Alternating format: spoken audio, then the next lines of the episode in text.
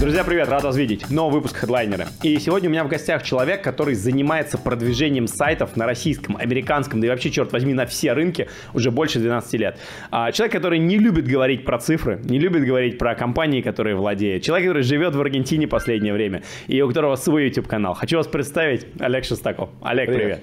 Спасибо, что ты прилетел к нам из далекого Буэнос-Айреса, вообще в Дубайск. Чтобы создать контекст вообще, хочу тебе первый вопрос задать. А почему вообще тебя стоит слушать на тему SEO? Потому что я, наверное, этим занимаюсь больше 12 лет, надо посчитать 13 либо 14. У нас одна из самых больших команд в СНГ. А, именно клиентского SEO, а, порядка 160 человек в команде. Мы написали кучу своих технологий, и я сделал кучу классных, полезных, интересных докладов, по которым сейчас учатся наши конкуренты, своих стажеров и медлов.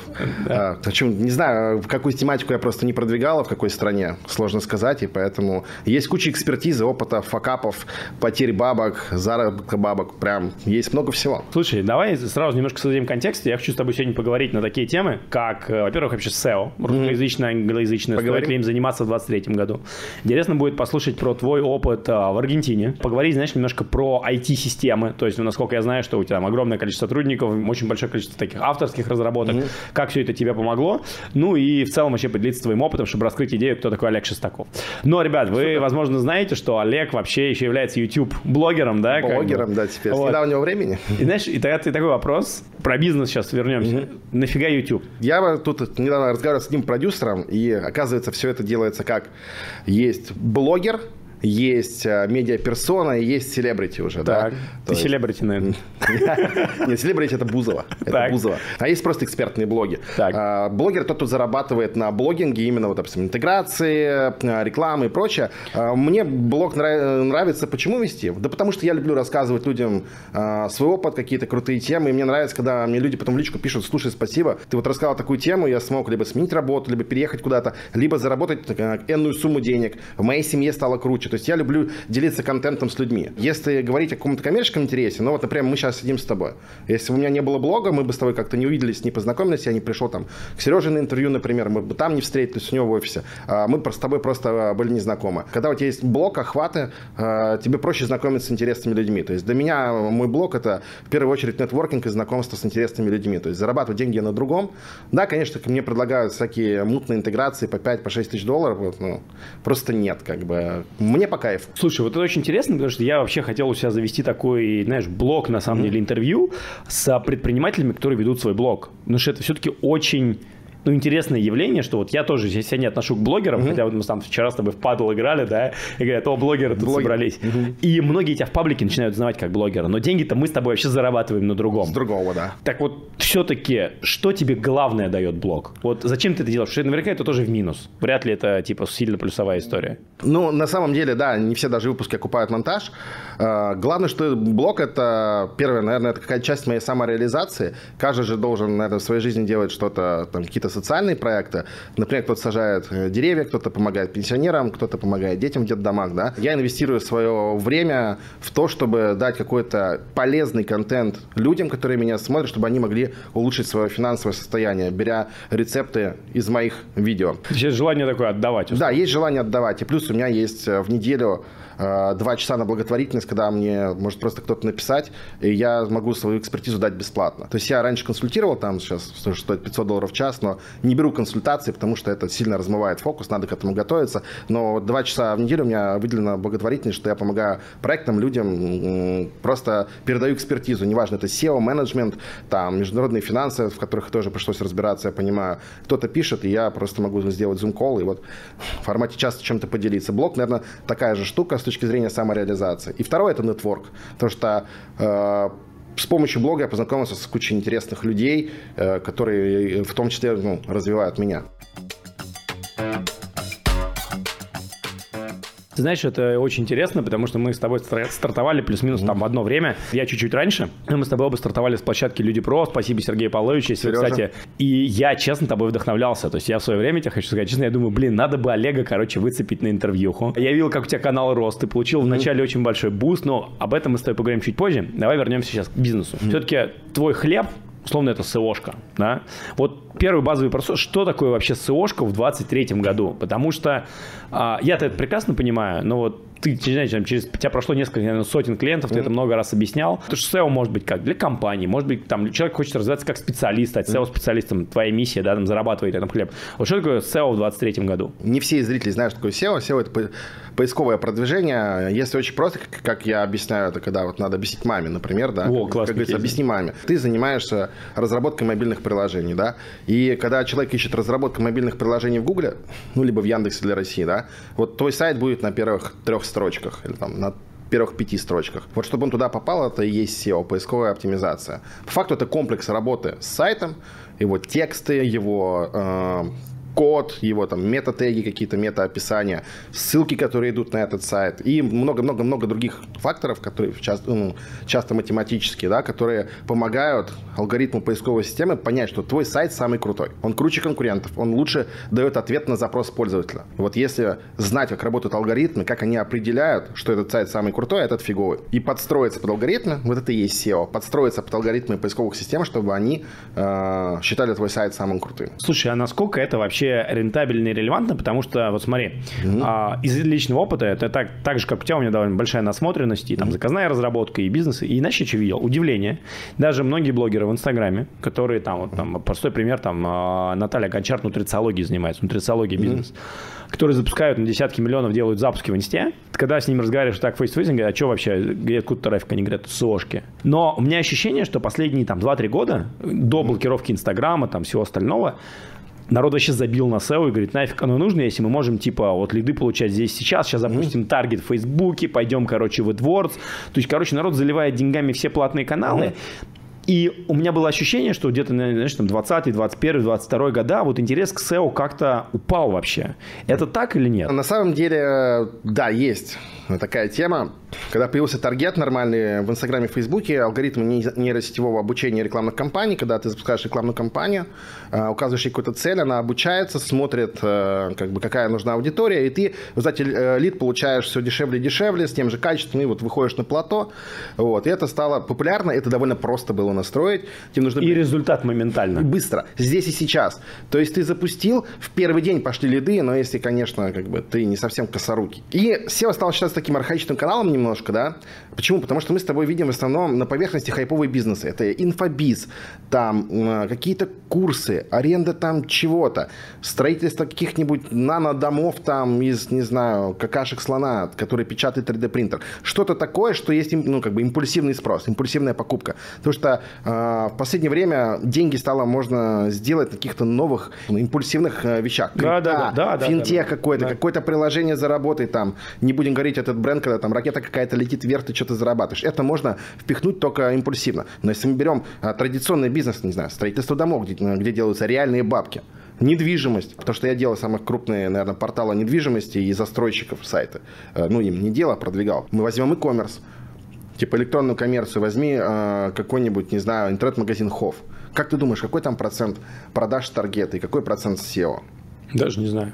SEO самый крутой канал в, в таком магазине будет. Самый канал, который приносит миллиарды, до, миллиарды рублей компании. И вот когда ты берешь традиционный бизнес, где люди ищут где продукт сложный. Например, это юридические услуги, это там какие-то там бухгалтерские услуги. То есть традиционный бизнес, там работает SEO. Сильно круто работает SEO. Почему? Ты можешь сделать контекстную рекламу, но ее может сделать э, какой-нибудь тоже школьник по заказу ну, конкурента, потому что он купил школьника, и у тебя он просто будет убитый аукцион, перегретый лид, а SEO, если ты проинвестировал, ты встал туда, платишь деньги за поддержку, ну или своему SEOшнику, либо SEO-компании, то цена лида в 7-8 раз дешевле, э, чем с контекста и самые качественные лиды с органики. А еще что ты можешь делать? Ты можешь, тебе пришел человек с поиска, вот используй таргет, используй ретаргетинг, догоняй его дальше, у тебя будет еще дешевле лид. Нет ли у тебя ощущения, что люди стали чуть меньше искать? Объясню почему, потому что я, может быть, сужу по себе это неправильно, mm-hmm. но я начал искать многие ответы на вопросы на YouTube, черт возьми. Да. Но нифига не в поиске. И видите ли вы эту динамику, что вот как-то меняется? А назови тогда топ-3 поисковой системы в мире по объему поиска. Google, Угу. YouTube, не, не, YouTube можно считать? Нет, это гугловская тема. А, YouTube, наверное, Instagram. Топ-3 YouTube, там Байду еще есть. Ну, а, ну Байду, да. Китайский Байду, да, да, Google первый Байду и YouTube. YouTube это поисковая система, по факту тоже. Ты имеешь такое же ранжирование, ты имеешь поиск, строку поиска, саджесты, подсказки, и ты имеешь поисковую выдачу в виде видео. Только ранжирование по-другому выглядит. То есть YouTube это тот же поисковик. Вообще SEO стало немножко другим. Из э, моносерча, когда ты вот Google или Яндекс берешь, да, а, то есть появились вертикали поиска. YouTube. Инстаграм даже. Инстаграм. Это, это тоже поиск. Авито. Юду, например, в России, да, или какой-нибудь Craigslist, это тоже поиск, тоже есть ранжирование, ты тоже можешь на него влиять. Вот целая индустрия поиска, это local search в Америке. Когда ты ищешь, не знаю, сантехника в Сакраменто, ты пишешь э, э, там plumber near me или там plumber in Sacramento, ты не увидишь обычную выдачу, ты увидишь выдачу Google My Business. И еще сейчас Google Guaranteed появилось, такие специальные типа объявления. Вот, это как бы поисков стало много, их стало больше. И за все за это отвечает SEO так или иначе, потому что это смесь контента, его подачи и оптимизации под алгоритмы. Все-таки тебя знают как человек, который не на российском рынке конкурирует, угу. а ты, по-моему, один из первых в России еще, не знаю, 5-7 лет назад начинал делать SEO на англоязычные сайты. И у тебя сейчас там работает, по-моему, больше 100 человек. Будет очень круто, если ты можешь дать какой-то контекст. Я знаю, ты не говоришь про цифры, но хотя бы там наверное, в количестве сотрудников, угу. э, там, не в объеме клиентов. Э, угу. Ну, в общем, что, где, откуда, вот разобраться вообще, что, потому что там Rush Agency, правильно? Rush Agency, да, агентство вот, называется. Как бы вроде говоришь, Rush Agency бренд, а хрен знает, чем занимается okay. Олег Шестаков. Давай контекст создадим. Okay. Uh, ну, я расскажу вам про компанию, а Давай. потом расскажу, чем я занимаюсь в компании сейчас, да, какая у меня операционная роль. Да, мы в 2017 году взяли первого клиента, тестового, даже в 16 я сам взял одного клиента, там, моих знакомых в Америке руками. Там, То есть 5-6 лет назад точка ноль? Точка ноль, да. Окей. То есть, наверное, в ноябре 16 года мы взяли первого клиента, это были мои друзья из Америки, и мы просто ну, с другом сели такие, давай попробуем, типа, ну, должно работать примерно как в России, давай только ссылку купим. Где купить? Ну, купим на Fiverr у индусов. Окей, должно сработать. Это был 16 год, мы купили, вывели сайт из топ-10, топ-3, буквально за месяц, его прикольно, типа, но эта тематика не супер конкурентная была, ну, прикольно, сработало. Потом к нам пришел клиент, это один из форекс-брокеров, Global компания. Мы такие, э, окей, а что вы хотите? Говорит, а мы хотим Францию, э, Германию, Испанию и там Латинскую Америку. Можете? Мы таким, да, можем ну, типа, подписали контракт и... Быстро... Пошли, и пошли гуглить, как делать. Собрали команду. Причем у нас получилось так, что сетап был, что у нас был один человек в команде, который говорил на испанском, SEOшник, ну, случайно. Один на немецком, один на французском. И мы их сделали в такую мини-команду, говорим, ребята, надо это, ну, типа, надо это сделать. И мы сделали, наверное, вот это было, наверное, 18 год, первый большой клиент. Потом мы выделили э, это направление в отдельный там мини-отдел западного продвижения, начали просто ресерчить, как э, они продвигают на Западе. Оказалось, там все супер white hat, то есть нет никакого спама, там ссылочки не покупают, как их там журналистов берут. Ну да, конечно, Russian Style возьмет у журналистов ссылочку. Очень смешно. Russian Style SEO, да. я Russian Style SEO, да. Вот, и, короче, ну, естественно, мы начали делать свои сети сайтов, PBN, все как в 2008 году под Россию. И мы сделали просто отдел э, западного продвижения. Я начал об этом рассказывать на конференциях, как компания вообще росла, я изначально выступал на конференциях. И мы выходили, говорим, мы крутые, а вы нет. Потому что мы крутые, а они нет. Так вот я начал рассказывать про западное SEO. И когда э, фаундеры, э, фаундеры русских компаний выходили на Запад, они начали искать русских, кто хочет, кто может хотят многие, кто может продвинуть их проект в Америке, Канаде, в Германии, либо в Испании. И тут начали появляться мы в инфополе, так начали приходить русские фаундеры. И вот мы сделали департамент, который сейчас, наверное, человек 40 насчитывает, да. В целом в компании работает сейчас плюс-минус 160 человек, потому что кто-то уходит, кто-то приходит сейчас. Как это все управляется, ты хотел узнать, да? Да, это, кстати, мы с тобой ну, говорили, интересно. Большая заслуга в этом нашего... Топ-менеджмента? Да, топ-менеджмента, именно нашего SEO-компании. Федор Кутузов с крутым управленческим опытом к нам пришел, и мы полтора-два года последние перепиливали оргструктуру компании. Оргструктура не в той классической там инфо-цыганской истории, которую продают. У нас есть 13 топ-менеджеров, это руководители департаментов, ну, там, от финансового, юридического до там, западного продвижения, там, платной рекламы, разработки, продуктовой разработки. Под ними стоят тим-лиды в тех командах, где есть, и под ними уже стоят линейные специалисты. То есть три слоя менеджмента. Вот. И плюс мы используем кучу разных инструментов оцифровки, инструменты регулярного менеджмента. Все находится в IT-системе, и все работают удаленно по всему миру. А вот теперь вопрос. Вроде все круто. Оцифровал все, сделал регулярный менеджмент, офигенный mm-hmm. топ-менеджмент. Я, насколько знаю, у вас, по-моему, 4 фаундера. Mm-hmm. Вот получилось ли у тебя, как все красиво mm-hmm. говорят, выйти полностью из операционки этого бизнеса? Mm-hmm чтобы он продолжил расти? Или, возможно, не только у тебя, а у всех партнеров.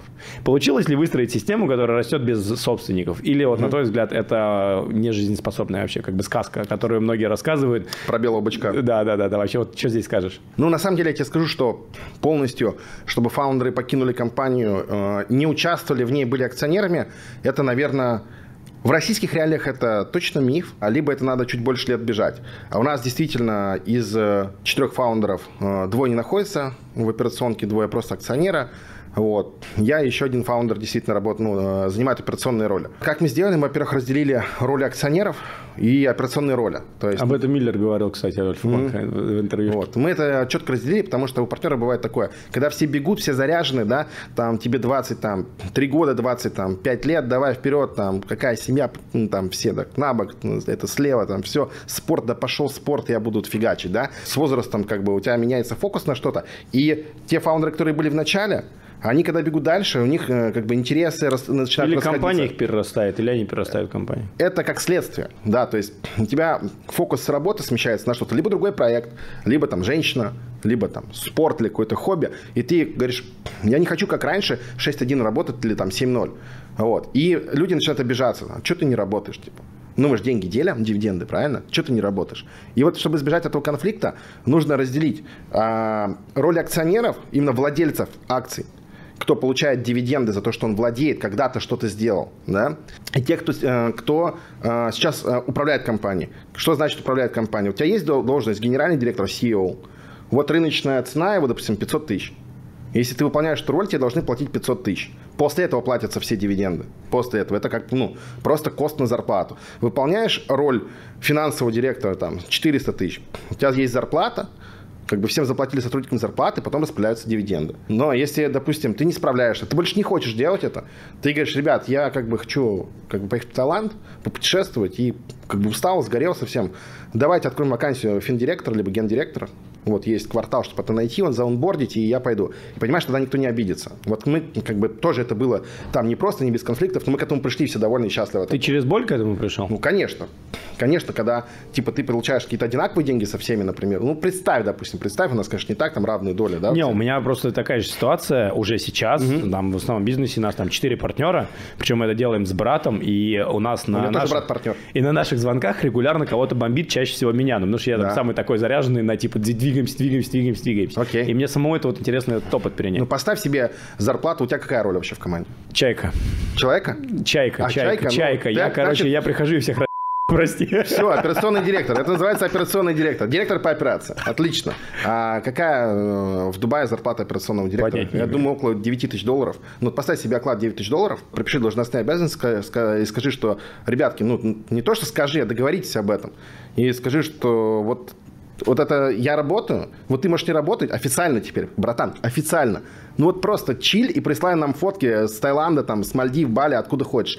И мы будем рады. А вот я буду получать свои 9 тысяч долларов, а потом мы будем делить деньги. Как бы если ты сможешь это договориться, это будет прикольно. Мы договорились, потому что я видел а, компании, которые разваливались из-за этого. Типа у нас как бы вот так норм. И у нас, когда выходил там один из акционеров, мы там спокойно там докупали доли, но здесь тоже надо договариваться на берегу, что как будет распределяться выкуп долей, например. А такой вопрос, а как вот у вас изменилась роль акционеров, или, знаешь, даже не роль, а задачи акционеров по мере роста компании. Потому что наверняка, когда вы были маленькие в 17-18 mm-hmm. году, все делали все, многорукие, многоногие, продавали, строили mm-hmm. и прочее. Но когда в компании работает там, уже больше 100 человек, кто-то частично погружен в операционку, кто-то отвечает за рост. Какое вот ключевое различие между задачами? Ну, у нас тот, кто занимался производством, вот мой брат, партнер, да, который выстраивал все SEO-стратегии, э, который э, образовывал ребят. То есть сначала, изначально мы были двое. Я занимался продажами, был как лицом компании, находил клиентов, он занимался производством. Потом пришел третий партнер, он занимался операционкой, потому что уже появился слой аккаунт-менеджеров, который сопровождает клиентов. Кому-то надо было выставлять счета там и прочее, там еще даже бухгалтера не было.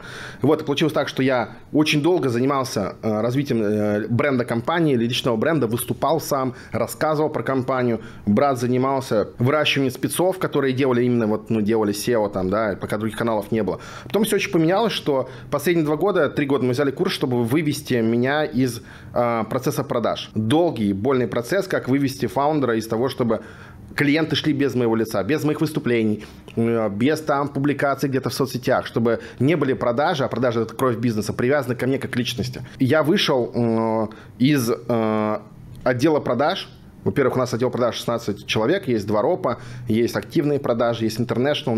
Сейчас даже мы в Китае запустились, но это отдельная история. В Шанхае есть люди. Ребята на квартальных отчетах показывают, что все меньше и меньше лидов передаю я. Люди сами приходят, либо люди сами находят наши этих, э, этих лидов. А какая сейчас доля у тебя продаж благодаря личному бренду? В процентах примерно? По-моему, 17,4. Ты прям что-то так точно Конечно, посчитал. у нас есть квартальный отчет, и я смотрю всю отчетность компании. А вот как тебе вот все-таки, смотри, личный бренд, и там личность основателя, ага. и вообще компания. Mm. Вот насколько, mm. ну вот ты сейчас сказал, что эти вещи связаны. Да. А, но на, на твой взгляд, успех вот, текущий, он все-таки обязан ли силе личного бренда? Без него можно было бы построить no-name в России, в России компанию no-name без личности основателя? Конечно, нет, это бы все сдохло нахрен в первый год. Если бы я не выходил на сцену и говорил, как помнишь там, в каком это были фильме? Вы все говно, вот, а мы крутые. Если бы я не... Мы, мы, с кем мы боролись? Ингейт, Кокос, Демис Групп. Это монстры, которые на 10 лет а, а, раньше нас начали. Я еще, наверное, в машинке играл, они уже закрывали а, клиентов. Я мог выходить, говорю, это большие монстры, поточно, это говно. А мы крутые, мы бутиковые, мы элитные, мы сделаем вам конфетку. И мы реально делали. Я всегда говорил то, что мы делаем, да. Люди такие, а что за дерзкие чуваки, что они прям гонят на корпорации? А мы говорим, нам не плевать, говорю.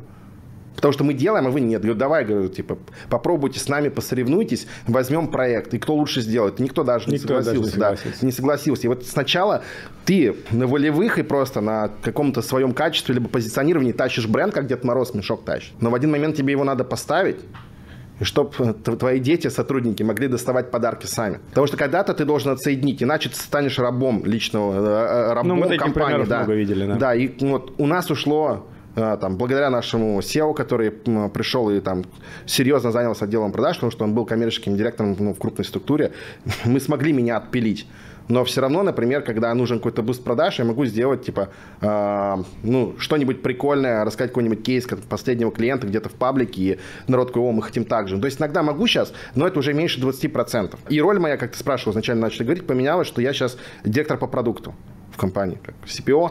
У нас есть много продуктов разных. У нас есть продукт SEO как продукт, то есть мы понимаем, там, ценный конечный продукт SEO это там лиды для клиента. Но сейчас не лиды, это трафик. Это ужасно. Поэтому мы сейчас будем больше performance-based делать. То есть я вижу, что люди, например, хотят за лиды работать, но за лиды никто не работает, потому что это бред в России. Потому что тебе будут говорить невалидные лиды и прочее. Тебе надо найти модель, по которой у тебя клиент будет покупать лиды и всегда за них платить. А это там КСДФ и прочее. Вот я занимаюсь этим. Есть платный трафик, который мы запустили. У нас LT клиента там 4 месяца. Почему? Либо не те клиенты, либо не тот продукт, либо дерьмово делаем ну, как бы, надо решить. У нас есть свой SaaS-сервис, который тоже вот тащит компанию. Это аналитика своя. Почему мы не покупаем чужую аналитику? У нас своя команда разработки, у нас большая аналитика. Ты сам знаешь, что такое продуктовая разработка. Это еще та жопная боль, очень дорогая, как бы, очень часто убыточная, и тебе надо балансировать экономику, чтобы этот, вот это вот кусок палубы не потопил весь корабль. И плюс, когда мы делаем э, запуски новых продуктов каких-то, да, например, ребята сами у нас делают запуск в Китае, uh-huh. то есть мы выходим в Китай, в Шанхае вышли люди, но там уже год карантина, и людей не выпускают дома. Селзы не могут выйти навстречу. Да. Вот. Это сейчас занимается другая команда. Я, скорее всего, буду брать это под себя запуск в Китае. Мы хотим сейчас запускаться в Америке в Local Search. И как бы я, как идеолог продуктов этих выступаю. То есть я руковожу, регистрирую кучу продуктов. ну и плюс международный финансовый менеджмент там нет. То есть изначально я был тот, кто продает, закрывает сделки, ну, единственным клоузером в компании. Сейчас я управляю продуктами, потому что у нас целая орда продавцов, которые легко сожрут конкурентов. Ну, конкурентов. То есть продавец конкурентов против наших. Я считаю, что мы чаще выигрываем. Намного. 6-7 лет в бизнесе. За что тебе стыдно? Наверное, парочку факапов, э, где я не дожал лидов классных, крутых, потому что был в расфокусе. И один раз э, нанял э, не тех людей, которые принесли большие быки компанию. Ну, а почему стыдно-то за это? Это просто обычные управленческие ошибки. Пришлось два года бесплатно работать. Вот оно как. Да. Не то, что, знаешь, думаю, Trash Agency это суперкомпания, в которой все классно, мы зарабатываем миллиарды, а были, были этапы, когда я докладывал свои деньги в компанию. Ну, прям брал свои деньги, был кассовый разрыв, и просто докладывал бабки в компанию.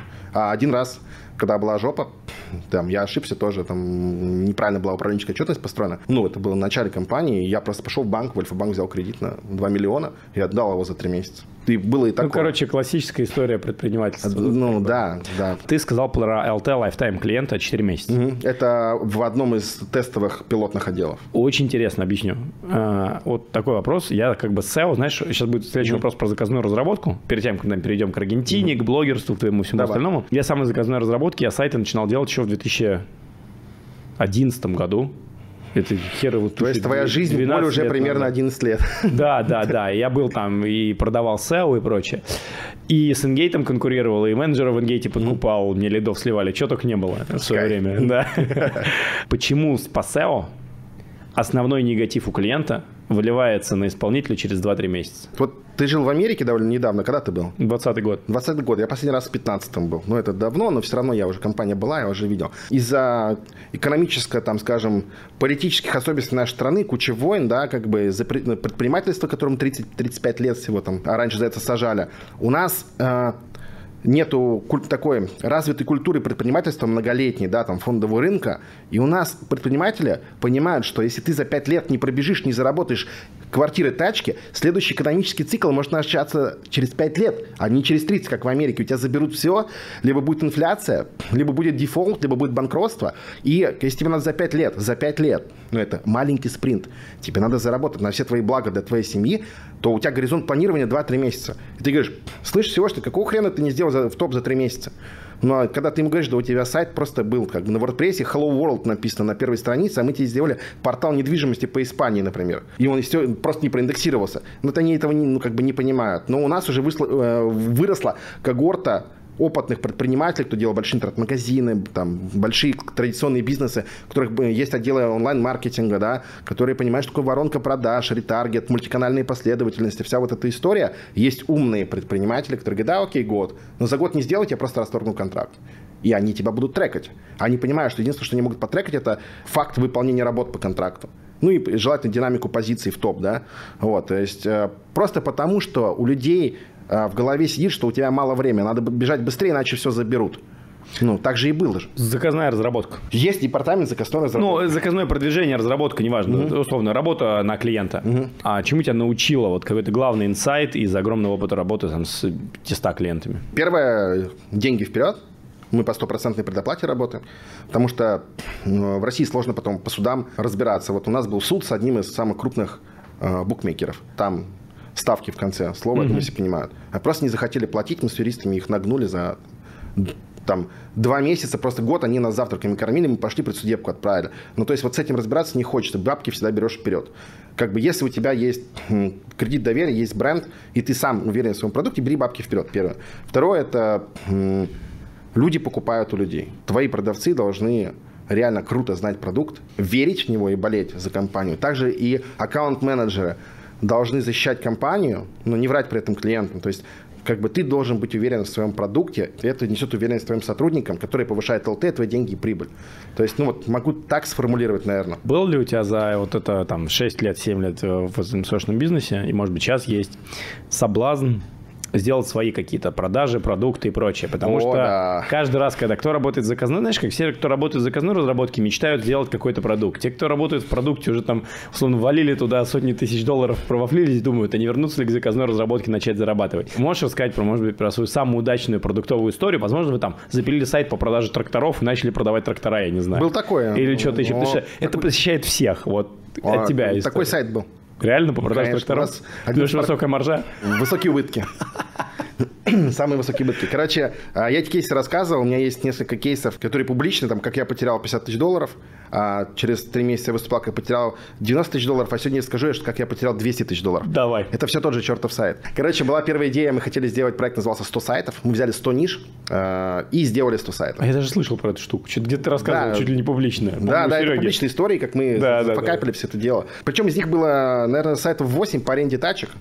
Вот были там, знаешь, там чистка колодцев какая-то, ну что-то дорогое. Есть деревья, так вот дерево, стоит тут дерево, да, к нему подъезжает такая хреновина вокруг с такими лапами, на полностью его выкапывает и перевозит. Ну, дорогая хрень там, тысячу долларов стоит это сделать.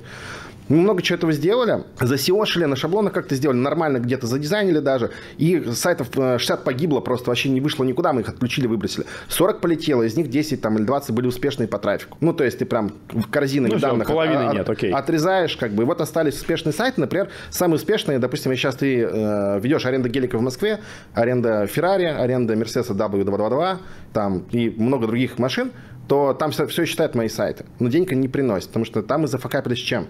Что на самом деле в Москве есть 5 Феррари, которые сдаются, и 10 геликов, которые сдаются в аренду. Все. То есть все вот эти компании сдают друг у друга. И когда ты продаешь лиды таким компаниям, вот мы говорим, там, не знаю, у нас есть там Сергей, и они владелец придут к вам, придут к нам, да? Ты ему говоришь, вот, э, заявка на 4 гелика на свадьбу. А он говорит, а он уже звонил откуда он звонил, либо, либо он врет. Короче, вот уперлись в подрядчиков, что вот подрядчики просто не выкупают эти лиды. То есть все вот эти сайты пошли там по одному месту. Дальше мы делали под ремонт квартир какие-то подледы, сетку сделали ее криво, они, ну, типа она склеилась, выбросили, еще там минус 200 тысяч. А, сделали сайт по алиментам под партнерку. Он приносит, наверное, тысяч 20-30 рублей сейчас, наверное, ему лет 5. Ну, э, там 30 тысяч 5, ну, полтора, наверное, миллиона он принес. Ну, там как бы запилили один раз тексты, SEOшник наш хорошо сделал все это, сделали калькулятор элементов, там, ну, на, на юридическую партнерку сливаем, до сих пор работает. И запускали очень много разных сайт-проектов. Хоть что-то полетело, хоть что-то заработало? Что-то заработало, пару... пару ну, минус 200к, да, сейчас, долларов? Да, вот самые, типа, это я на западных рынках делаю, финтехи, отлив, ну, там, SEO-трафик и конкуренты по 500 тысяч долларов на ссылки тратят в месяц. Я неправильно посчитал, и мы сильно просто не смогли в топ войти. То есть я не занимаюсь чернухой всякими там левыми ссылками, и без них невозможно, ну, не стали. Ничего не полетело так, как, как бы, чтобы давало... Эквивалентный да. заработок э, сошному бизнесу. Да, вот. Но я сейчас делаю, там еще есть у меня сайт-проект, где я консультант, вот, э, где я консультант, просто мне интересен э, как бы этот бизнес. И... Я знаю, что за проект, просто мы не будем озвучивать. Да, мы не будем на ютубе говорить. Э, кстати, кто хочет, напишите в комментариях, как вы думаете, в, какой каком, нише я работаю. Какой нише да, Олег может быть консультант. Это не наркотики. Я скажу, что там очень много трафика, просто очень много В этой нише очень много ключевых слов и очень много трафика. Да, вот там работаю типа как консалтер именно по технической вещи, по технической У вас там есть платный доступ? Платный? Нет, у нас бесплатно. Все бесплатно? Все бесплатно. Я то думал разыграть платный доступ тому, кто угадает. Какие деньги, Гриша? Да. Вот, и там, да, там просто большой трафик и э, импакт от какого-то моего действия одного, да, на большой группе сайтов, проектов, там может быть просто там апсайт, там 100 тысяч в день, 200 тысяч в день, и поэтому там вот, как, не знаю, сайт-проект, где мне интересно что-то делать, да, делаю. Ну, короче, отвечу так, что пытались много чего, э, чего сделать, я считаю, что ничего не получилось. Все проекты не полетели, но я купил офигенный опыт, и если я буду делать что-то следующее, я уже знаю, что вот здесь надо нишу не выбирать, где есть два скупщика лидов у тебя, два партнера. Например, какая-нибудь сертификация условно супер там горных машин, да, там стоит 50 тысяч долларов, а у тебя два чувака, у одного продажники идиоты, ну прям конченые. Вот мы с этим, я тоже с этим сталкивался, все это проходил. А второй просто может, ну, он уже на Чили, он говорит, слушай, там, Олеж, да я на Мальдивах сейчас бухать. Какие лиды, ну давай, там, Машенька позвонит. Но ему нормально, ему твои лиды не нужны. Вот я недавно тоже, мы на один проект продавали лиды, они просто, э, средний чек 7 тысяч долларов, 20 лидов не, просто неотвеченных. А они завалены льдами. Говорят, да, типа, сорян, типа, что-то. У меня сейчас очередь стоит, я и так не сплю.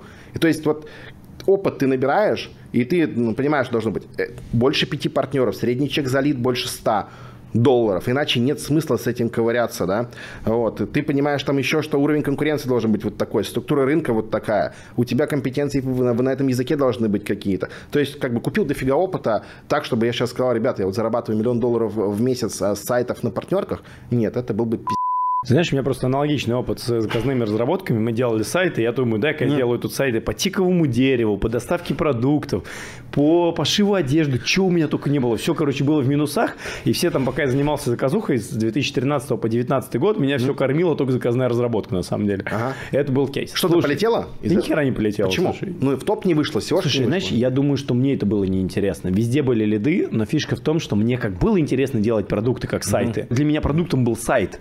Ага. А, видимо, чтобы летело, должно быть интересно. Почему у меня сейчас летят мобильные приложения YouTube? Потому что мне интересно делать мобильные приложения. И я готов не за бабки, я сам реально сижу, понимаешь, днями. Могу копаться в аналитике, угу. проводить время с этими мобильными прилами, потому что мне по кайфу. А вот э, задам тебе вопрос. Вот я думаю, что многим будет интересно, что наступает там выгорание, руки опускаются. Представим, что, например, например, как бы вот возьмем простой уровень, да, заработка, ты зарабатываешь, например, там для там, твоего уровня какого-нибудь 30 тысяч долларов в месяц так. с какого-то своего основного бизнеса. Так. Тебе предложили сделать какой-то а, там, не знаю, другой бизнес, он не связан ни, с, ни с аппликухами, он не связан ни с Ютубом. О, приложение для Smart TV, в которых ты там не понимаешь, но тебе будут платить 25 тысяч долларов за это. Сколько ты сможешь заниматься этим сайт-бизнесом, прежде чем скажешь, да ну нахрен, ни за какие деньги, даже за двойной доход в своей жизни я не буду этим заниматься. Как быстро ты сгоришь? И станешь Знаешь, ли ты этим заниматься? У меня был такой кейс в 20, 2021 mm-hmm. году. Mm-hmm. Я пошел работать по найму в компанию Dreamcam. Я просто прям завязал с предпринимательством и пошел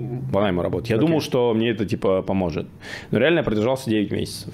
Все, потом я Почему? просто... Не та степень свободы и принятия решения. Наверное, ключевое, что меня в тот момент э, немножко тормознуло, что я, ну, я тебе рассказал, да, у меня есть сильный менеджмент чуйка. Я, знаешь, я за, как бы за то, чтобы все предлагали идеи, но иногда mm-hmm. я могу как бы принять конечное решение. Типа довериться интуиции сказать, что так надо. Mm-hmm. А здесь получается, что у меня был как бы уровень типа CEO минус один, CPO, директор по продукту, и действительно классная компания, очень много сделал, мы хорошо разошлись, я им принес лучшие навыки, они мне, у меня прокачали. Но мое слово было не последним, и получается, что, ну, как бы многие вещи, которые я бы хотел сделать по-другому... От тебя не зависит, тебе говорили, вот от так. Меня не зависит, будет вот так. То есть и... уровень свободы не позволил? Ну, это мой mindset. Понимаешь, э, я только тогда, благодаря этой работе, понял, например, как работает, там, э, условно, топ-менеджмент думает. Mm-hmm. Это вообще другой тип людей, это другой тип майндсета, понимаешь? Наемный топ-менеджмент. Да, да, вообще наемный топ-менеджмент. Да. Вообще другой mindset.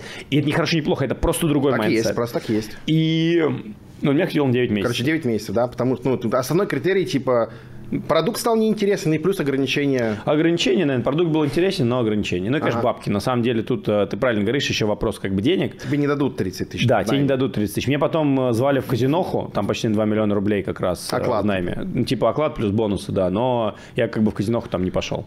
Вот. Даже две казинохи звали. Я, кстати, видел такие кейсы, они очень быстро нанимают, очень быстро увольняют. Ну, слушай, это был... Я рад, что сейчас я там, где я есть. Да, ну а... вот, вот, собственно, к тому, что если вы будете да. делать то, что не нравится, э, вы долго не проработаете. Знаешь, что сейчас будут какие комментарии? Ну, давай по-честному. Знаешь, какие комментарии давай. сейчас будут к видео? Ну. ну, вы тут сидите, вы тут вот там, вы, там типа, заработали уже бабла, типа, да, да, а да. я сижу сейчас в Саратове, типа, или в Воронеже, и я делаю то, что как бы мне не нравится, чтобы как бы ну. прокормить себя. Ну. Да ни хрена, типа, ты всю жизнь будешь делать то, что тебе не нравится, если ты не будешь вечером во вторую смену развиваться в ту сторону, что тебе нравится.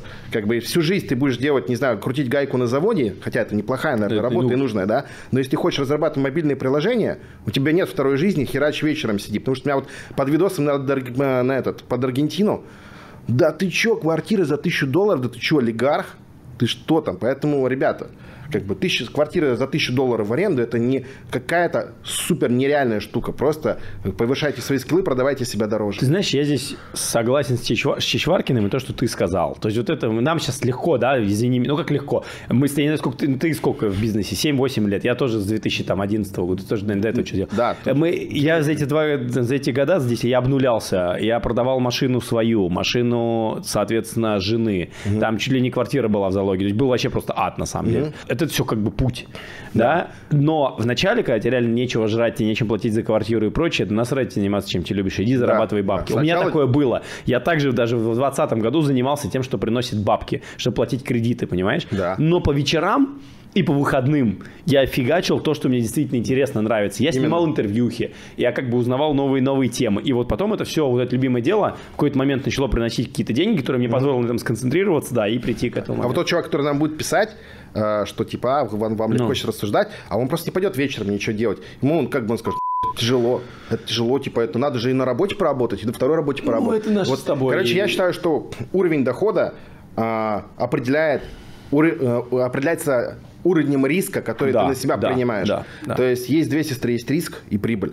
Да. Вот, если ты не берешь на себя риски, вот, риски, что ты просрешь свою жизнь, а, изучая что-то в выходные, а потом это не принесет деньги. Ты пропустишь время там с семьей, с родителями, да. да? Вот, это тоже риски. И риски своим личным временем. Если ты не берешь риски, ты никогда не будешь зарабатывать нормальные деньги. Посмотрел недавно сериал. Ну, я редко смотрю сериалы, но просто мне рассказали два сериала. Это про Uber и про э, WeWork про две компании. Я вот mm. схему рекомендую, реально, даже ссылочки okay. приложим. А я не помню, как называется WeWork, по-моему, Super Pump называется на, mm. про, про Uber, а вот WeWork, он типа, это не сработало. У меня, сука, до сих пор сидит в голове одна фраза. Там, когда, короче, они не смогли продать этот реворк, там, mm-hmm. ну, главные актеры, как бы там, я не знаю, кто фаундера забыл, да. Ага. И там что-то жена говорит, слушай, типа, деньги не так важны. И он отвечает, а он какой-то там бедной индусской семьи был. Он говорит, так могут говорить только те, у кого деньги всегда были. Потому что, типа, с бабками все равно проще, но все надо ебать прости меня, да, дофига, чтобы оно как бы получалось. Да, меня вот это прям бомбит. Давай закроем небольшой блок про SEO. Хочу тебя спросить, как раз-таки мы классно поговорили про профессию. Mm-hmm. Стоит ли вообще рассматривать SEO как профессию? Не как заказывать как услугу, не mm-hmm. открывать компанию, а вот рассматривать SEO как профессию в 2023 году. Есть ли перспективы этой профессии на дистанции, там, не знаю, там, в 5-10 лет? Ну, как бы профессию SEO-спеца хоронит уже там лет 10, все умирает, там мы будем э, заниматься контекстом, таргетом и прочим, но пока существует поиск, а поиск э, будет еще существовать как минимум там, 15 лет, я думаю, точно. Да, чат GPT тебе даст уже ответ, но он все равно будет это компоновать из каких-то вещей, которые ему можно подтусовать. Вот, в любом случае. Вот, будет voice, search и прочее. То есть внешний вид поиска меняется. Это YouTube, Instagram и прочее, но основной поиск в мире это Google, да. Я бы рекомендовал ориентироваться на Google, работать э, на западные страны, на любые, любые страны, Латам, Азия, чего угодно. Ну, на английском проще всего, я имею в виду. Вот, не ориентироваться на Яндекс, потому что рынок сжимается. Ну, все уже. Так, там, не будем да, это долго погружаться, да, но да, все из наших зрителей понимают, что рынок будет сжиматься российский. Накормить себя в ближайшие 15 лет вы точно сможете. А, у меня есть даже видос на канале, как стать крутым SEO-специалистом. И почему это стоит делать. На самом деле займет год работы, год прям 6.1 работать, прям вкалывать, да, либо в агентстве, либо там ну, только в агентстве тебе смогут научить какое-то, не говорю, в наше идти, там, может, мы не, там, не всех берем тоже. В любое пойти, в мясорубку, когда тебе дадут 15 клиентов, ты будешь их вести. Ну вот, а по-другому ты не научишься. так делается а... в 22 году, так же, как 10 лет назад. У нас 5-6 э, клиентов максимум, 5-6 клиентов на синер спеца. А есть агентство, где по 40. Я, я знаю, Вот я работал в одном агентстве в найме. И они по... тратят 4 часа на клиента в месяц, да. У меня было ну, 16 клиентов, как вы думаете, я их вел. Ну, те, за которых платили, там топ-8, я их вел, остальных отчеты посылал. Но даже отчеты собрать и обосновать, почему там что-то выросло, если ты ничего не делал, тоже искусство. Вот, это тоже как бы навык мистера Попизделкина, SEO-специалиста. Но не делайте так, делайте свою работу честно. В общем, прикол в том, что SEO-специалист, мое, ну, мое мнение, это уникальная профессия, которая тебе позволяет, да, не быстро, но без бюджета, в любой стране мира, в любой нише сделать лиды. А что хотят бизнесы по всему миру? Продажи. Продажи из лидов. Это, это кровь, кровь бизнеса. Да. Все. И значит, ты можешь сам руками, еще если у тебя есть навыки вебмастера, на WordPress сайт собрать, на тильде. На тильде любой идиот может э, собрать сайт. Если ты SEO-специалист, ты не можешь собрать сайт на тильде, ты идиот. Вот это официально. Просто. Да. Поэтому как бы можете срать в комментариях меня, но типа реально сейчас нельзя быть кем-то вот узким, только SEO-спецом и не, и не быть вебмастером. Я очень много про это рассказываю. Смотри, связка такая, что если ты умеешь делать трафик на английском тем более, а там смежные сфера. Google My Business ты сделал, ютубчик сделал, продвинул, приложуньку вывел в топ, да, это все SEOшники делают. Ты всегда обеспечишь себя как бы э, деньгами, работой, и всегда будешь работать. У меня тебе вопрос. Вот ты сейчас рассказывал про обучалку, а я подумал, а что ты не инфо-цыганил на тему... Э, ну, инфо-цыганил – это такое слово. Ага. Чего было не запустить обучающий бизнес по SEO-специалистам? А у нас есть. У вас есть. У нас есть Rush Academy, да. Просто, мне кажется, знаешь, пример здесь Q-маркетинг, ты, наверное, знаешь. Рома, да, вот сегодня, да, утром, да, сегодня да. утром общались. А, ну вот, они же как бы, по сути, из агентства превратились в обучающую платформу. Да, я и Рома знаю, очень... они ведут кого-то или нет, но как бы... Крутой pivot сделал. Рома же что сделал? Они начали... Я же, ну, на Q-Academy блок SEO читал у Рома. Угу. Рома крутой чувак, очень вот респект ему, там он тоже много чему научился у него. Рома что сделал? У них было агентство по таргету лучшее просто. Я был как, э, в их фазе роста, когда они были, их было человек 10, а потом я приходил в офис, а, их было там 60, 70, и там люди, они были первыми амбассадорами ТикТока в России. Они делали рекламу в Снэпчате, потому что у Рома есть mindset именно американский, он да, знает, да, да, да, что там как работает. То есть он сразу говорит, вот э, Reddit, Snapchat, вот там аудитория такая, да. То есть они росли, а потом, когда агентство начало сжиматься. Не помню почему, какой был кризис. Ну, они возможно, начали сжиматься, возможно, либо да. ушел огромный игрок типа ТикТок или что-то еще. Ну вот, и у них параллельно появилась академия. Почему? Когда они росли, а, они сделали кузницу кадров. Они вот так вот сорсили людей, просеивали э, талантливых, сажали стажерами в другую комнату, и вот так вот бесконечно за счет таргета себе привлекали. А потом поняли, что баланс бизнеса э, обучающего гораздо прибыльнее, он чем... начал идти вверх а агентство как бы осталось. Я скажу сразу, агентство это очень сложный операционный бизнес. Это сложный Сложный бизнес. Операция. Есть куча более легких бизнесов. Если хотите сделать агентство, не делайте этого. Это я тебя поддерживаю. Как человек, который сделал. У меня, знаешь, было второе по... Мы были первые в России, и нас было все три агентства, кто делал мобильные сайты. Это помнишь, нет? 2013 год. Да. iPhone 5 не было мобильной версии сайта даже у Яндекса. А там с вьюпортами какая-то косяк И мы, был. короче, все это продавали, и вот мы были, я сделал пятую, ну, как бы одно из боль. первых агентств, да, в России, Ясно Моби, он, кстати, сайт до сих пор живет, мы там. Ну, ну короче, это, было боль, да. да. Про Q-Academy ты начал, да. про обучалку. А, короче, думал, ребята поняли, что обучалка да. Э, драйвит лучше, и они такие, окей, они сделали тест, по-моему, в Америке запустили, очень дорого было, и у них же, помнишь, кислотные такие цвета? Кислотные цвета. Ну, мы выведем на экран, да, да, как, да, как да, да, ланды. И они когда Каздев делали, то есть Ром еще с командой умеет хорошо Каздев делать, там Игорь тоже сильные ребята, да, да, да. Саша в команде. Им знаешь, что американцы сказали? Вы похожи на китайских скамеров. Есть такое, да? Да, и они потом сделали, на Филиппинах сейчас сделали э, рефокус, э, проект э, рассчитанный на рискиллеров. Вот, допустим, ты оператор, ну ты говоришь, да я устал снимать это, ну типа надоело. Я хочу быть таргетологом, либо э, UX-дизайнером, потому что ты все-таки творческий человек, если ты оператор. И вот они риски, именно взяли филиппинцев. У них а почему миссии... на Филиппинах? Они в Индию выходили вроде. А почему в Филиппинах? По-моему, они на Филиппинах да? сейчас делают ну. это. Потому что в Индии есть там очень много языков, много языков, и ты, ну, не сделаешь. Ребят, в общем, если хотите романа Кумара, Кумар же, да, его, по-моему? Да, да. Короче, такого большого парня, который весит много килограмм. Да. Помню, знаешь, мы с ним были на лодке в Питере. Он притащил что-то 6 бутылок мой от Шадона. Причем мы у них покупали обучение у маркетинга, я просто расскажу. Да, да. Ему отсчитали что-то 300 тысяч за день. И он пошел и купил просто на сотку шампанского. Рома и мы с ним встретились на лодке тут же. Э, Хотите его, короче, видеть на подкасте, обязательно пишите в комментариях. Да, а у тебя не было с ним интервью? Было. Первое интервью на моем канале. Во, короче, тогда хотите знать, кто такой Рома, да, да. залетайте к Вообще, э, Рома крутой канал. И, в общем, они сделали разворот в сторону обучалки, обучалки и да. сейчас они, по-моему, раунд подняли, и они, очень, они на Product Hunt э, Golden Kitty сегодня взяли. Это топ-1 э, развивающая техкомпания в мире. Слушай, давай завершим блок SEO финальным вопросом. Если я хочу заняться SEO, мы поговорили с про профессию, про твою историю, про SEO mm-hmm. в целом. Наверное, знаешь, это все два вопроса. Не могу не спросить. Насколько... Три вопроса, черт возьми. Насколько, на твой взгляд, чат GPT и mm-hmm. другие искусственные истории, например, когда ты можешь искусственному интеллекту задать э, команду, он тебе нарисует mm-hmm. картинку, задать ему скрипты, он тебе напишет текст, отберут работу у SEOшников, и возможно ли это в ближайшие там пять лет? Не отберут. Э, ты не можешь задать ему сложно-составной э, запрос, хотя мы сейчас умеем уже много делать сделай мне структуру сайта по тематике, не знаю, открытия компании в Дубае на английском языке, подбери ключи, кластеризуй их, он не знает, что кластеризовать по SEO-шному, да? Собери структуру статьи и напиши статью. Он так не умеет. Ты можешь сказать, напиши мне текст про открытие компании в ОАЭ во Фризоне, Дубай Аэропорт Фризон, в которой будут такие-то, такие-то, такие-то разделы. Пиши. То есть пока это управляется, уже есть э, э там SEO Writer AI, э, давно Jarvis AI появился, ChatGPT появился. Они давно существуют, да. Во-первых, Google кое-где понимает, что это генеренный контент, потому что, ну, как бы я много знаю про машинную лингвистику, так у нас есть свой текстовый анализатор, там, про индексы туманности Ганнинга и прочие ритмические монотонности текста. Я немножко ну, индекс туманности Ганнинга, что это, такое? Это очень только крутая тема, которая... Душа просто не да. это. Ну вот, а Google... а, а, да. сложно можно, да. Да, Google понимает. И он понимает, что это трэшовый текст и, ну, типа, не берет. Но если правильно генерить, да, ты сейчас можешь создавать кучу сайтов под партнерки, под, хоть от казино до Форекса, они будут вылезать и приносить тебе деньги. Можно делать. Вопрос до поры до времени. Сейчас кто-то писал, что там в Гугле красный алерт, что типа вот AI-контент, AI-контент э, заберет типа выдачу. Но у Гугла какая задача? У каждой поисковой системы? Дать ответ на запрос пользователя из, ну, максимально качественный.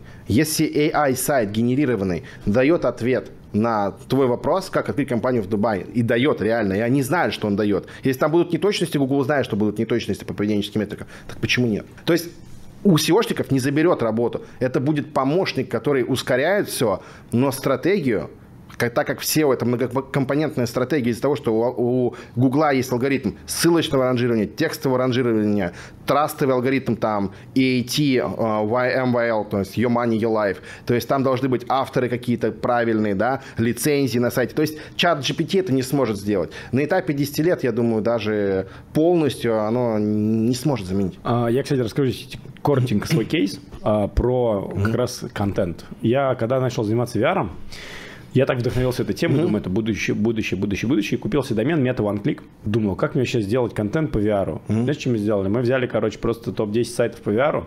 Я посадил человека, он год уже, каждый день публикует по 5-7 материалов. Он берет материал с другого сайта, mm-hmm. загоняет его в рерайтер, и мы рерайтовый текст размещаем на сайте. Ага. А в концепции сайта мы написали, сайт называется Meta One Click, потому что, он прям так и написали, потому что этот контент генерится в автоматическом типа рерайтере и так далее. И он у меня растет, прикинь. То есть за год а у меня как бы сайт генерирует, как бы трафик растет, вот вообще вот так вот автоматизировано. Но сошка это типа долго. Это чисто эксперимент был по фану, Но я это даже прикольно. не считал. Это я просто... пошел дальше, у меня есть сайт по крипте, ну. там криптотрейдинг, прочее. А он что делает? Он просто берет Uh, мониторит несколько сайтов русских крутых. Ну, там робот ходит по API, смотрит, у них новая статья про какую-то новую биржу вышла. Он ее скачивает, переводит нейросетями на немецкий язык, uh, меняет картинки и автоматом публикует, и автоматом добавляет в индекс. То есть э, мой сайт автоматом делает крутой контент. Кстати, вот этот немецкий язык, который он делает, а, native speaker не всегда отличит от автоперевода нейросетью. А еще вторая нейросеть у меня дописывает FAQ к этой статье на основании этого текста, и это все публикуется автоматом. Мы пошли дальше, то есть чертов комбайн. Но, ребята, я хочу сказать, что это все красиво звучит, но, скорее всего, и у, него, и у Олега, и у меня эти проекты в минусе. Ну, типа, типа да. Но я сейчас продаю. Давай финальный вопрос про СОшку. Если человек хочет воспользоваться услугами SEO, что ему делать вот сейчас, на твой взгляд, на рынке? Все-таки идти в большую брендовую компанию, где он будет один из 40, ему будет отчетики присылать присылать. Искать своего специалиста с рынка, а, и не, там, получать самому экспертизу. Ну, угу. то есть, вот, 23-й год. Хочу да. SEO, давай, на американский рынок и там на российский рынок. Угу. Куда идти, что делать? Ну, кроме того, что в расширении. Ну, понятно. Можете пойти к нам, да, мы э, посчитаем. У нас процент отказов в воронке порядка 30%, потому что мы берем только проекты, которые можем помочь. Если мы говорим, что, ребят, ну вы хотите быть по запросу buy Bitcoin топ-3, у вас лендинг – только запустился, посмотрите, кто там. Будет 50 тысяч долларов в месяц и два года. Говорит, ну нет, типа, мы, окей, нет. Какие есть варианты? Можно пойти к частному SEO-спецу, который делает, например, для твоих друзей что-то. Вот у меня есть ну, мой друг Сереж Куций. Вот он ну, делает там для ряда проектов, у него небольшое агентство, там такое э, камерное, да, для ряда проектов он делает, неплохо делает. У него небольшая емкость, он берет иногда там двух клиентов. Вот когда твоему другу кто-то делает хорошо SEO, небольшая компания, у тебя несложная тематика, лучше туда пойти. Можно нанять спеца в штат, но там ты должен понимать, как его контролировать. Для этого желательно пройти курсы какие-то по SEO. У нас есть курс с нуля до middle, он довольно сложный для собственников и владельцев бизнеса будет. Но если ты пройдешь, то любого сможешь можешь, ну, на, на Rush Academy можем ссылку оставить, ты можешь пройти курс, чтобы контролировать SEOшника, и тогда нанимать внутрь. Если ты вообще не понимаешь SEO, так он может и внутри тебя обманывать и говорить, что нет результата. Вот. Идти в потоковое агентство, которое вы найдете в рейтингах топ-5 SEO-компаний, это точно будет трэш. Ну, то есть, пойти можно, вы будете в бане друзьям рассказывать, что я в крутом агентстве, но результата не будет. То есть, надо идти точно в какое-то как бы бутиковое агентство, вот, которое действительно будет разбираться в твоем бизнесе и будет делать правильный контент-маркетинг тебе, правильно ленды оптимизирует. Если у тебя нет бабок, нейросеткой напишет. Потому что если пойдешь в потоковое агентство какое-нибудь, не будем называть никого, обижать из конкурентов, ты скажешь, ребята, а можете мне нагенерить просто блок нейросетью? Они скажут, да вы что, типа... Какая нейросеть? Какая нейросеть, это что? Типа, они даже не знают об этом, даже ну, не понимают об этом ничего. Вот, если западный SEO, я тебе могу сказать, что а, как бы Реально, реально, если ты сейчас захочешь русский фаундер заказать в российской какой-то компании западное SEO, есть пару частных спецов, которых я знаю, неплохие, у пацанов есть результаты. Но из компаний, как бы за э, время кризиса, э, после, после февраля. Из пяти трое сдохли наших конкурентов. И по факту, если ты будешь сейчас искать, тебе продадут нас, скорее всего. Я знаю двух частников, и больше никого не знаю, кто может реально сделать э, западное SEO. Вот, тебе продадут нас, в России тебе некому больше пойти. Чем мы с тобой закрыли некий блок по СОшке. Угу. Мне кажется, это было очень интересно. Ребята, обязательно пишите в комментариях, что вообще думаете по контенту. Он, возможно, где-то сложный. И, как говорит моя мама, смотрю твое интервью, все как очень интересно, ничего не понятно. У меня мама тоже смотрит. Она говорит, я до конца досматриваю. Я говорю, мама, алгоритм Ютуба, типа, алгоритм Ютуба, типа, ну, чтобы до конца досмотрел. Маме привет. Ну вот и давай тогда перейдем к блоку Ютуба. А, немножко вернемся. Ты завел YouTube блог. И я знаю, что ты как-то стартовал, у тебя была такая очень интересная история, потому что ты стартовал блог, тоже благ... Э, с канала Люди Про. Mm-hmm. Мы с тобой в какой-то степени получили boost на это. Да. Давай не будем это скрывать. Ну, Сережа нам Благодаря, да, Сереге, я не знаю, почему он там и мне, и тебе все-таки оказал такую честь. Слушай, хороший, добрый человек. Да. А, но благодаря ему я, например, набрал первую тысячу подписчиков. Ты, по-моему, чуть ли не 10 тысяч 4,9. 4,9. Да. я первым шести выпуском, по-моему. Mm-hmm. А, я знаю, что где-то в кулуарах ходит история про то, как ты вообще залетел на канал Люди Про, про сценарий что у нас разные подходы. Я, а? типа, там, импровизирую, вожу на харизме, ты каждый раз пишешь сценарий. Я где-то что-то слышал, какую-то историю, что ты чуть ли не пришел к Сереге, скинул ему готовый сценарий, говорит, давай вот а, так вот снимем. Так и было. Я увидел первый канал, у него была же исповедь Кладмена, по-моему, первое видео, да. которое набрало миллионы просмотров, да, да. и почему-то закинуло Сережу в рекомендации. И идет, о, Люди Про, и мы с корешем, с моим там, лучшим другом, он говорит, вот, видел Люди Про канал? Я говорю, да, мне тоже попалось. Посмотрел в курилке, стоим, курим.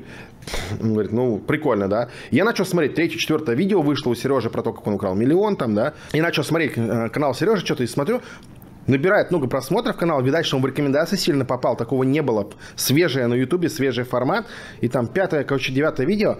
Я, кстати, в тот момент еще активно занимался продажами в компании, я понимаю, что я знаю много всяких штук про черное SEO, как черные SEOшники делают, да, запрещенные методы SEO, которые сразу дают топ. И до сих пор это все работает, это можно делать. Я ему пишу такой сценарий типа черное SEO, как поиметь Яндекс и Google. Вот. И отправил просто на почту админ, там, кардинг. И он мне отвечает там через там, несколько часов или через там, к концу дня. Говорит, да, давай прикольно снимем. И все, просто я прислал сценарий просто. Если вы хотите попасть кому-то на YouTube, э, если у вас есть какой-то блогер, к которому вы хотите прийти, и ваша тема мне бьется... Я напишу, да, говорит, давай снимем, и человек никакой инфы не дает, на самом деле. Я с удовольствием... Вот мне тоже пишут сегодня, давай снимем, пока ты, в, пока ты в ну Дубае. Ну, Я говорю, пиши сценарий. И вот один чувак прислал сценарий, прям накидал. И я вижу, что это прям, это супер контент, который ждет моя аудитория. И мы снимем с ним. Не важно, что он неизвестный, он закрытый. Типа, но мне все равно, если есть интересный человек, он не публичный, он там не какой-то блогер, я все равно буду снимать, потому что мне интересно должно. Короче, если хотите кому-то попасть, пришлите сценарий человеку. И человек видит, что э, вы, скорее всего, не будете мямлить там на интервью, бла -бла -бла. вы не будете вот так вот кидаться и там не понимая, что рассказать. Что у вас есть какая-то структура в голове, какая-то структуризация мыслей. И человек сразу говорит, а, нормальный чувак, он понимает, о чем хочешь рассказать. И э, ты сразу понимаешь, типа, тебе вот интересен этот сценарий, либо нет. Ну, блогер понимает, тебе интересно, либо нет. А, понятно, если вы пойдете к там, какому-то да, 2 миллиона подписчиков, ну, скорее понятно. всего, бесплатно ты не пойдешь, если только ты там, не, не какой-то друг его. О чем вообще? Ты можешь чуть больше рассказать вообще про философию своего канала? Угу. А, потому что у тебя вообще был разный контент про СОшку. Угу. Он, мне, изначально я подписался, но он мне, знаешь, показался чуть-чуть прям типа специализированным. То есть вроде а? про заработок в интернете, но прям типа первые выпуски про это. Как у меня, знаешь, у меня в какой-то момент косит там в арбитраж. Приложения у тебя были да, очень много, да, LTV, да, как посчитать ретеншн, да. да. Про что вообще твой канал Олега Шестакова сейчас? На самом деле сейчас э, я тестирую разные форматы. Изначально он был про SEO. То есть я SEO занимаюсь, люблю, но это уже как бы по долгу, скажем так, моя работа уже не основная деятельность. То есть я получаю инфу о новых алгоритмах, новых технологиях от моих руководителей департаментов. Потому что эти люди намного умнее меня, опытнее меня. Вот у меня э, Валя и Антон вот работают. Это ребята на голову выше меня в SEO конечно уже. Мне интересно, SEO люблю, что это первые там деньги мне как бы дало, и до сих пор есть пару сайтиков, которые я ковыряю руками, потому что интересно выйти в топ в момент индексации страницы первое место занять. Но с точки зрения жизненных интересов мне перестало быть интересной SEO. Я не хочу про это снимать. Я уже снял, смотри, у меня больше там, наверное, 60 выступлений, только которые я помню на сцене про SEO, на конференциях. У меня просто презентации, вот так, есть выступления, и там вот такой просто док этих презентаций. И я уже, наверное, рассказал про SEO все, что я мог рассказать. Про черное, белое SEO, стратегии там на западных рынках, азиатских рынках, чего угодно. Вот. И мне просто стало неинтересно, я начал убирать контент про SEO с канала. И мне больше интересны предприниматели, а, который связан с каким-то digital бизнесом, с чем-то цифровым. То есть, когда чувак строит брусовые дома, у нас как-то общего не так много, и, наверное, будет скучноватый контент. Вот ты делаешь мобильные приложения, ты занимаешься трафиком, тоже рекламируешь их, и у нас с тобой есть интересно о чем поговорить, и дискуссия будет живая, как раз скоро начнем говорить. Поэтому канал про то, как делать какой-то digital бизнес. И я начал миксовать разные форматы. Вот я в Аргентине, я понял, что какая у меня боль. Когда там начали, типа, прессовать компанию, свифты блокировать, у меня половина выручки за рубежом, я начал думать, что делать. Я поехал там в Восточную Европу, там не получилось. Поехал еще в одну страну, там не получилось. Потом прилетел в Дубай и потом улетел в Аргентину. Понятно, что как бы все на камеру я не могу рассказывать, но вот польза, э, какую пользу я могу дать э, ребятам? Первое, сделал видос про релокацию. Как делать скоринг, 10 тысяч он набрал, в принципе, немного. Это было первое видео за 8 месяцев на мертвом канале. Я 8 месяцев по понятным причинам ничего Ну ты попал в тему, в тренд. Да, и я понимаю, что мне сейчас выпустить. Выпустить про SEO? Ну, такое. Мне сейчас это не интересно. Я только переехал в другую страну, я тут прохавал, можно сказать, кучу вот подводных камней, и стоит, не стоит ехать. И я первое про релокацию выпускаю, Второе, у меня было про крипту, просто я выступал в Буэнос-Айресе, про крипту попросили рассказать. Вот. Были видео про крипту, сейчас мне не особо интересно, на медвежке, там непонятно, что происходит, я не хочу рассказывать. И я выпустил видео про Аргентину. И оказалось, людям так зашло, сейчас 270 тысяч просмотров. Вот. И люди говорят, сними еще про Аргентину. Сними еще про Аргентину. Ну, типа, окей, я могу снять про роды в Аргентине, могу снять про как получить ВНЖ, но я типа не travel блогер понимаешь, чтобы это снимать. Возможно, мы снимем про ВНЖ. То есть я хочу снимать про то, что интересно предпринимателям больше, да. Вот мы сейчас э, там с тобой снимаем вот это, вот это интервью, да, мне кажется, у тебя тоже аудитория предпринимателей больше. Как ты все-таки эм, балансируешь между, вот, ну, в моем случае, да, я, например, знаю, как сейчас сделать типа хит. Я знаю, кого пригласить, какой написать заголовок, mm-hmm. а, про P2P арбитраж крипты. У меня сейчас достаточно один ролик, у меня будет там 100 тысяч плюс просмотров, дикое удержание. Ты не будешь снимать, потому что интересно. И для меня эта тема умерла в сентябре. Все. Да. Поэтому я сейчас снимаю то, что мне интересно. Ну, ты знаешь, вот я, например, не рассчитываю особо на большие просмотры, mm-hmm. но я понимаю, что вовлеченность людей, которые это посмотрят, mm-hmm. она будет максимальной. Потому что даже здесь в Дубае, я снял, значит, три выпуска про Дубай, меня, короче, все знают и начали, типа, соглашаться. Прикольная штука. Как ты балансируешь между вот этим желанием снять что-то хайповое, то, что, э, условно, залетит и нарисует тебе бесполезные циферки в виде mm-hmm. просмотров, глобально да. бесполезные циферки в виде большого ну, количества Ну, под 500 просмотров. у меня вырос канал почти два раза. Ну, и что он тебе дал? Ну, кроме внутренней уверенности. Что дало? Просмотры следующих видео. Ну, окей. Да но что-то будет нецелевое. А прикол в том, что ты быстрее сможешь новых интересных людей приглашать на канал. Только. Ну, только, только да. да. Ну, глобально. Ну, и в целом интересно, что... И вот охват. Как ты сейчас выбираешь? Как выбираю? Снять хайповую тему или то, что интересно тебе? Вот где этот баланс? А, никак. Я сейчас ищу форматы, просто которые заходит аудитория. Вот, э, мы снимем с тобой, когда у тебя свой канал, у меня свой канал, да, мы как бы э, твоей аудитории покажем меня, моей тебя, посмотрим, как это залетит, да, как вообще люди будут, э, как это зайдет людям. А второе, э, я сейчас, ну, путешествую э, по, по работе много в Дубае, я как бы сейчас полетаю на локацию и э, смотрю, кто здесь из интересных людей есть, кто готов сняться. И снимаю здесь. Снимаю разные форматы. Вот такой подкаст. Хочу снять по улице, э, когда мы пойдем. Как Аргентина у тебя зашла? Увидел, что очень понравилось людям, когда есть картинка, когда есть перебивка кадра. Это больше режиссерская работа. Режиссером, кстати, там тоже я был, не было режиссера, но людям понравилось. Вот. Людям понравился этот формат. Неважно, мне кажется, о чем ты говоришь, когда сзади картинка, динамичные перебивки кадров и показываешь ну, как бы, как бы виды страны, в которой это снимается. Это еще прикольнее. Вот этот формат я точно для себя понял, что интересно, но он дорогой, больный, сложный. Это сценарий, это команда съемок на улице, это разрешение на съемки. Но я думаю, в Дубае, если будет время, в выходные э, снимем что-то. И все-таки люди пришли э, ко мне как эксперту по SEO. И я оставлю рубрику SEO, но не то, как правильно прописать заголовок, чтобы быть в топ-5 в, в Нью-Йорке по э, адвокату по, там, не знаю, финансам. Вот, э, будет спикер, он делает деньги на SEO, ну, на, на, сайт, на сайт... истории людей, как истории. они зарабатывают SEO. Да, история. То есть, и мы возьмем его историю как предпринимателя, если ты даже на партнерке, Леш, ты предприниматель, ты сам за себя отвечаешь, это твои деньги э, и твои риски. Вот он идет э, в соло, один, в сложной нише в Америке, без команды, без денег на ссылке. Это самый большой страх всех людей, вот SEOшников, что не хватит денег на ссылки, это потому что это дорого. И зарабатывают, я думаю, неплохие деньги. Такой контент будем снимать. То есть будет много про предпринимателей, про как бы вот интервью с предпринимателями, кто каким-то диджиталом занимается, чуть-чуть про SEO и, наверное, чуть-чуть про какие-то страны, которые я сейчас буду посещать.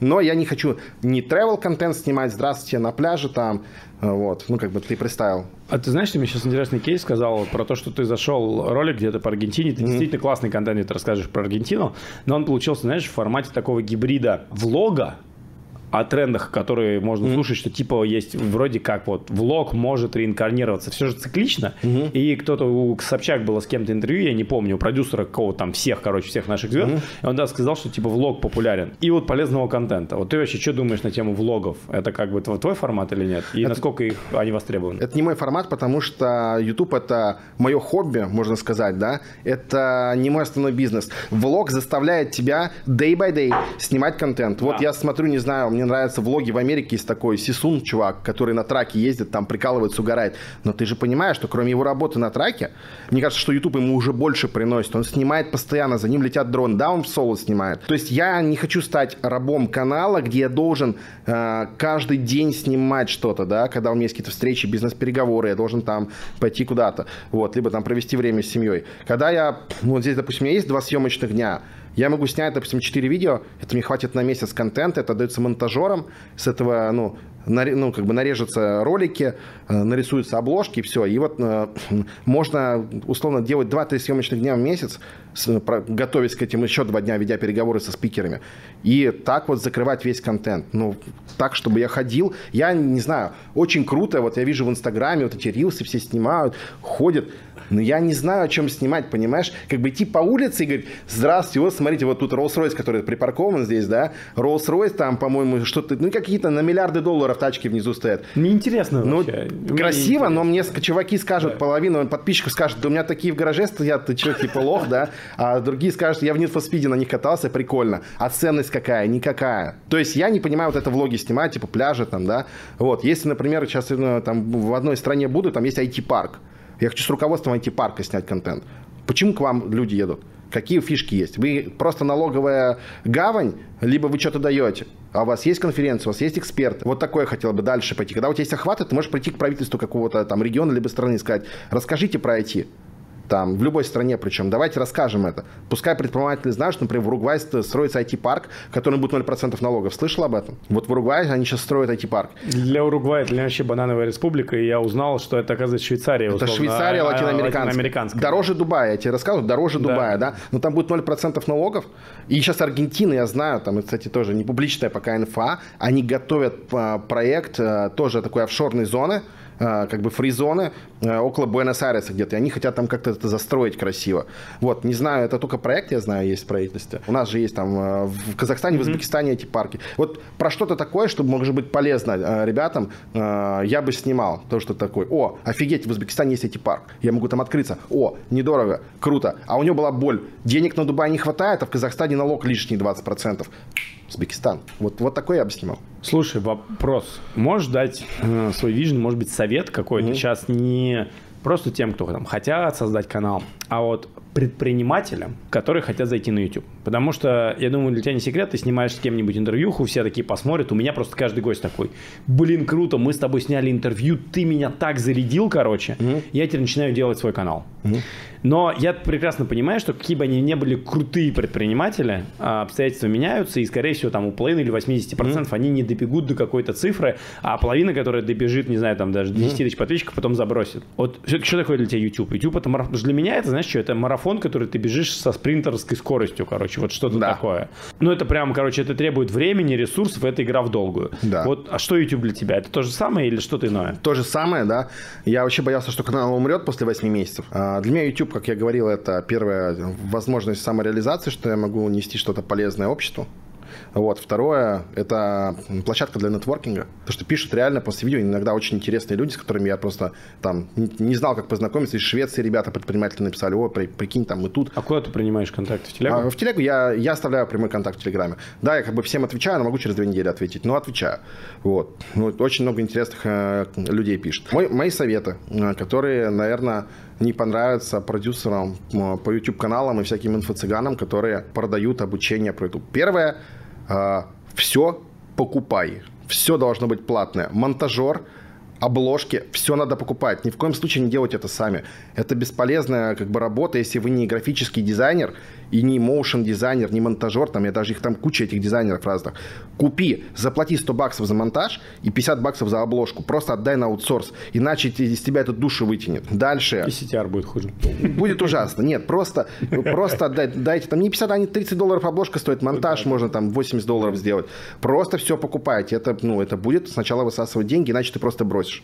Первое, лучше ставить реально съемочный день два, два спикера, два интервью в один день, это хватает тебе на месяц, например. Раз в две недели сначала контент выпускайте, пока не поймете, не, не поймете формат. Следующее – это шорты. Обязательно, обязательно каждый выпуск сразу же монтажером а, разрезается на шорты. Выходит видео, выходит в этот же день шортс, и а, шортс должен переливать на видео трафик. Потому что что? Потому что YouTube дает органику в. Он показывает, как TikTok раньше показывал бесплатно аудитории, потому что TikTok и YouTube конкурируют за аудиторию ребят с короткими видео. Я на YouTube, кстати, стал практически ну, большинство шортсов смотреть. Когда именно развлекательный контент, не какой-то там, я хочу, знаю, на канале вышло видео какое-то там про бизнес, я хочу посмотреть, там, поставить. Когда просто позалипать, у меня тоже есть, как бы я хочу позалипать, переключиться, я шорты смотрю. И все смотрят шорты, поэтому выпуск и шорты, выпуск и шорты. И как бы для начала пишите сценарий. О чем будете говорить с спикером, тем более, если у вас есть выходы на крутых людей, и вот пришел какой-нибудь крутой предприниматель к вам, либо клиент пришел, и ты такой, а, сейчас экспромтом что-то запишем. Если у тебя нет опыта публичных выступлений, нету там э, опыта работы на камеру, нужно ты потеряешься. Да, нужно ты, ты, ну, ты, ты потеряешься. А если даже еще непонятно, что говорить, ты точно потеряешься. Ну вот сто процентов. Поэтому сценарий. Вот. И не бойтесь э, как бы смотреть в камеру, потому что тебе кажется, что ты будешь в камере выглядеть дебильно или что-то не так. Нет, ты будешь выглядеть в камере нормально, потому что, поверьте, из 100 человек, которые есть на Земле, только один вообще согласится на камеру что-то рассказать. 99 будут стесняться. Мне было проще, потому что у меня были там и э, живые лайв-выступления на 500 человек в зале на конференциях. Я выступил, наверное, на всех конференциях, которые это, ну, вообще достойны в плане аудитории, где можно было продать по маркетингу. Поэтому мне довольно-таки несложно. И такой вопрос про феномен длинных видео. Угу. Это интересный кейс, потому что угу. все ускоряется. Мы живем угу. в мире внимания там 3 секунды, шорты, угу. штуки, но мы видим там, условно, Дудя проекты, mm-hmm. Собчак проекты, мои интервью, твои интервью, mm-hmm. Сережа как бы Павлович с Люди Про, да и десятки других каналов в англоязычном mm-hmm. сегменте. А, там Том Блё, я не знаю, ну, короче, кого там только нету, там Гранд Кардон. Все равно длинный контент живет. Вот почему, на твой взгляд, он до сих пор не умер? И вообще, что это за портрет человека? Вообще, кто готов полтора часа слушать? Я-то слушаю. Вот я портрет человека. Я смотрю. Я смотрю сначала до конца крутые длинные видео. Но для того, чтобы я это смотрел, человек должен заслужить это. То есть я должен видеть какой-то его контент до этого, даже короткий, либо длинный. И я понял, что мне это нравится, мне нравится его подача, у него крутые там люди, либо крутая тема, которую он рассказывает. Я буду досматривать. Обрати внимание, что все, у кого смотрят длинные видео, вот э, вышло видео редакция есть, э, по-моему, это да, канал. тоже есть такой канал. Там да. Пивоваров или кто там снимает. Да, да, да. да. Вот. Ну, это прям они сняли, снимают. Там прям, прям они это... сняли про Аргентину, у них 3 миллиона, у меня 270 тысяч. Но у них 3 миллиона подписчиков, а у меня 10 тысяч подписчиков было. Вот. А, их досматривают, потому что это редакция. Это, это искусство кино, давай. Это искусство, это кино. искусство кино. Есть э, новый канал, мне понравился такой про там, социальную жизнь, про все коллектив называется. Может, попадал себе тоже. Возможно. Они такие социальные ролики, просто интересные ролики снимают про там глубинка в России, там чувак там э, э, проник в банду, там попрошает, причем, ну, там режиссерская работа крутая. То есть они прикольные, по 30-40 минут. Дудь супер бренд. Собчак супер бренд. Это уже медиаперсона, это не блогер. И заметь, что все э, большие в основном видео выпускают медиаперсоны, у которых есть кредит доверия, что там внутри будет не вата какая-то, и это стоит смотреть. Вот у меня есть дилемма с большими видео. Ты же тоже видишь досмотр. Конечно. Что люди из 50 минут смотрят 12 минут. Я здесь не соглашусь. Все-таки ну, 20-25% досматривать до конца. Ну, Я не да, рассчитываю да. на то, что все будут да. смотреть. Средний, на средний показатель глупо ориентироваться. Да, средний показатель не стоит ориентироваться, но есть видео у меня прям, которые 35% ну, досматривают да, до конца. Да, да. То есть мне, мне Сережа тоже на его... У него 700 видео уже вышло, по-моему. 700 видео, из них интервью, по-моему, 500. И он говорит, делай короче. Пока у тебя начинающий канал, делай короче. Вот. Но у меня прикол в том, что я могу, э, как и ты, наверное, себе позволить, потому что у меня личный бренд еще был до Ютуба. До Ютуба меня да, знали на рынке, да. но у меня, как то мы с тобой обсудили, есть проблема, что у меня из SEOшников предпринимателя это переключается, часть аудитории отсеивается. Конечно, как бы жаль, но что делать? Потому что мне больше не интересно рассказывать про технические вещи, которые, вот как ты сказал, ты зашел, там узкая аудитория, как там проспамить каким-то ссылкой. Да, я тебя понимаю, это же самое, такие все пробовали путь в какой-то степени, да, плюс Мне кажется, надо рассказывать то, что тебе интересно, да, да. но будучи маркетологами, надо понимать, что если ты рассказываешь про то, как ты рисуешь пальцем на стене, как бы аудитория это не, ну, маленькая.